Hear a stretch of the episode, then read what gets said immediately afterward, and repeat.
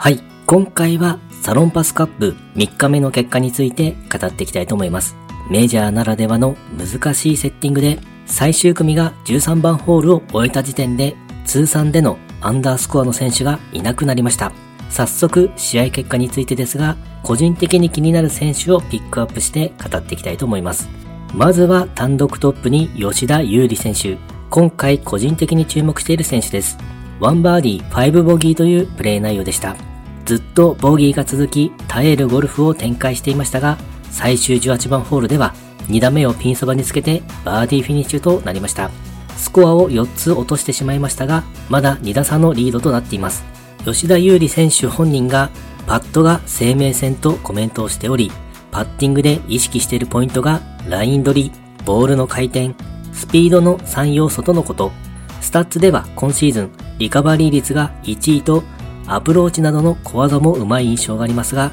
リカバリー率の数値を支えているのは、パッティングの要素も強いのかもしれませんね。あと、6番ホールのティーショットで待ち時間ができた時、キャディーバッグを背もたれにして座り、小休憩するシーンがありましたね。足をパタパタとさせてリラックスしていました。さらにキャディーバッグの影の中に座るようにして日差しも避けていたので、この座り方はいいアイデアだなと思ったりもしました。最終日を単独トップで迎えることになり、メジャー制覇に向けて大手となっています。2年ぶりの優勝をメジャータイトルでつかめるのか、最終日のプレーが注目ですね。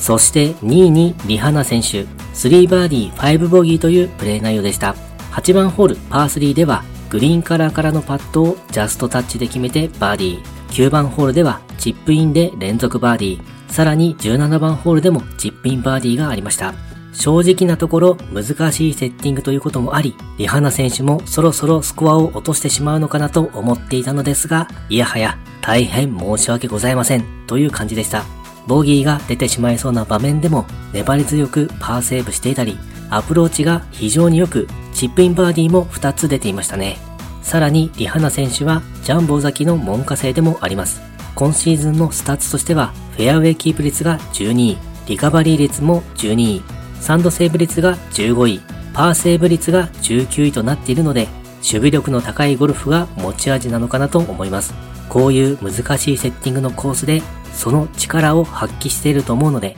最終日のプレーも注目ですね。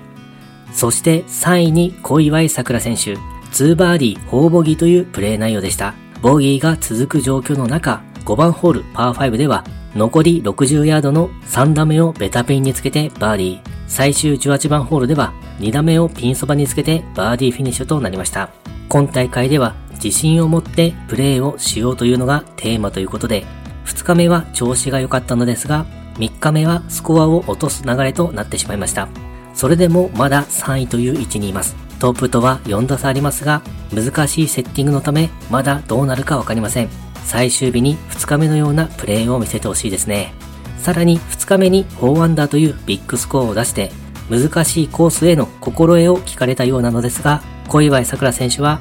ないですね、と回答。またもや周囲を笑わせていたようです。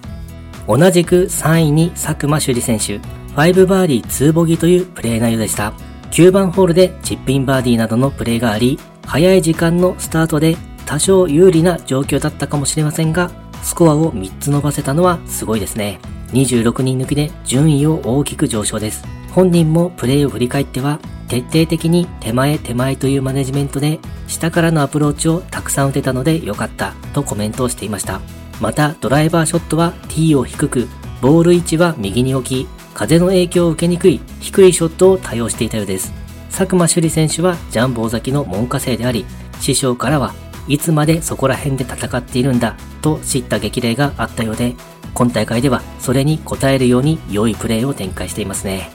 同じく3位にシンジエ選手、1イーグル、3バーディー、3ボギーというプレー内容でした。8番ホールパー3では、ティーショットがグリーン手前から着弾させ、そこから転がりながらグリーンオン。そしてそのままカップに吸い込まれてホールインワンとなりました。シンジエ選手も両手を上げて喜んでいましたね。いや本当に素晴らしいショットでした。韓国ではホールインワンの瞬間に居合わせた人には幸運が訪れると言われているようで、シンジエ選手も大勢の人が見てくださっていたので、皆さんに幸運がありますようにとコメントをしていたようです。こういうのは良いですね。その後、バーディーを重ね、スコアを2つ伸ばして15人抜きで順位を上げてきました。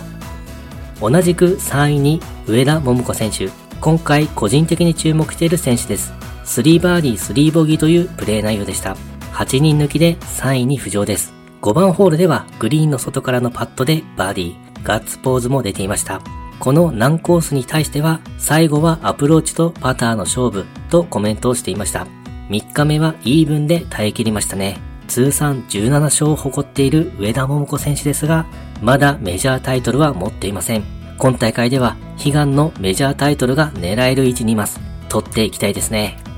そして7位に金沢志奈選手、2バーディー5ボギーというプレー内容でした。10番ホールで2打目をチャンスにつけてバーディーなどのプレーがありました。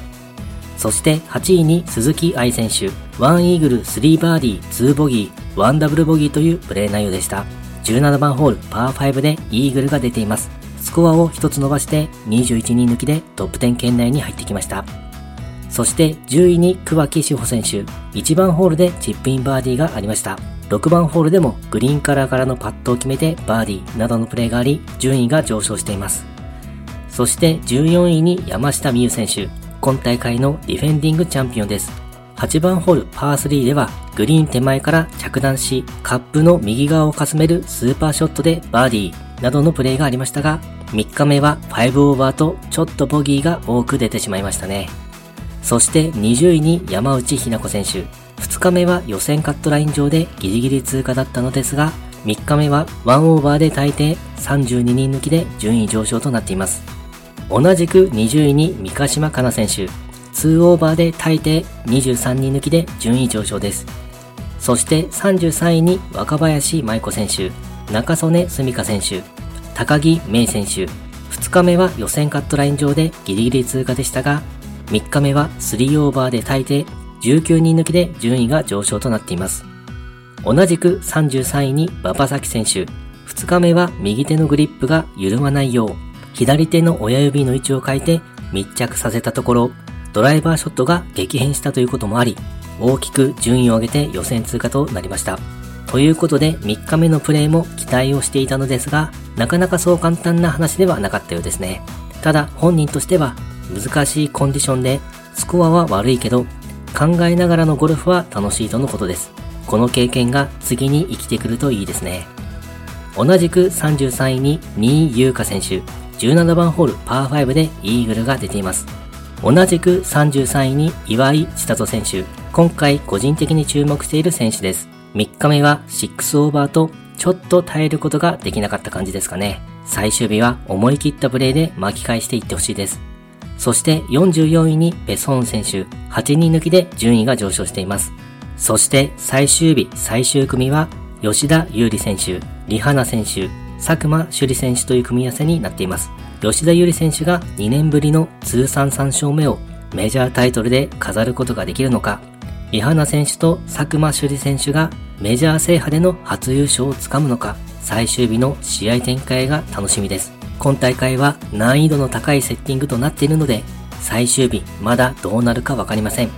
それにしても通算スコアでアンダーパーが一人もいないという状況はメジャー大会とはいえ、いくらなんでも難しすぎみたいな感じはないのでしょうか。個人的にはこういうセッティングはありで、これはこれで見応えがあると思っているのですが、地上波の放送やスポンサーの兼ね合いなどもあると思うので、ちょっと無駄に心配をしてしまいます。ただ、最終日は終日雨予報となっていて、グリーンは多少止まりやすくなってくると思うので、スコアを伸ばせる選手も出てくるかもしれませんね。雨だけではなく、風も吹くと体感気温も寒くなりそうなので、選手たちは大変になるかもしれません。はい、今回はサロンパスカップ3日目の結果について語ってみました。今回もゴルフの話がたくさんできて大満足です。それではまた。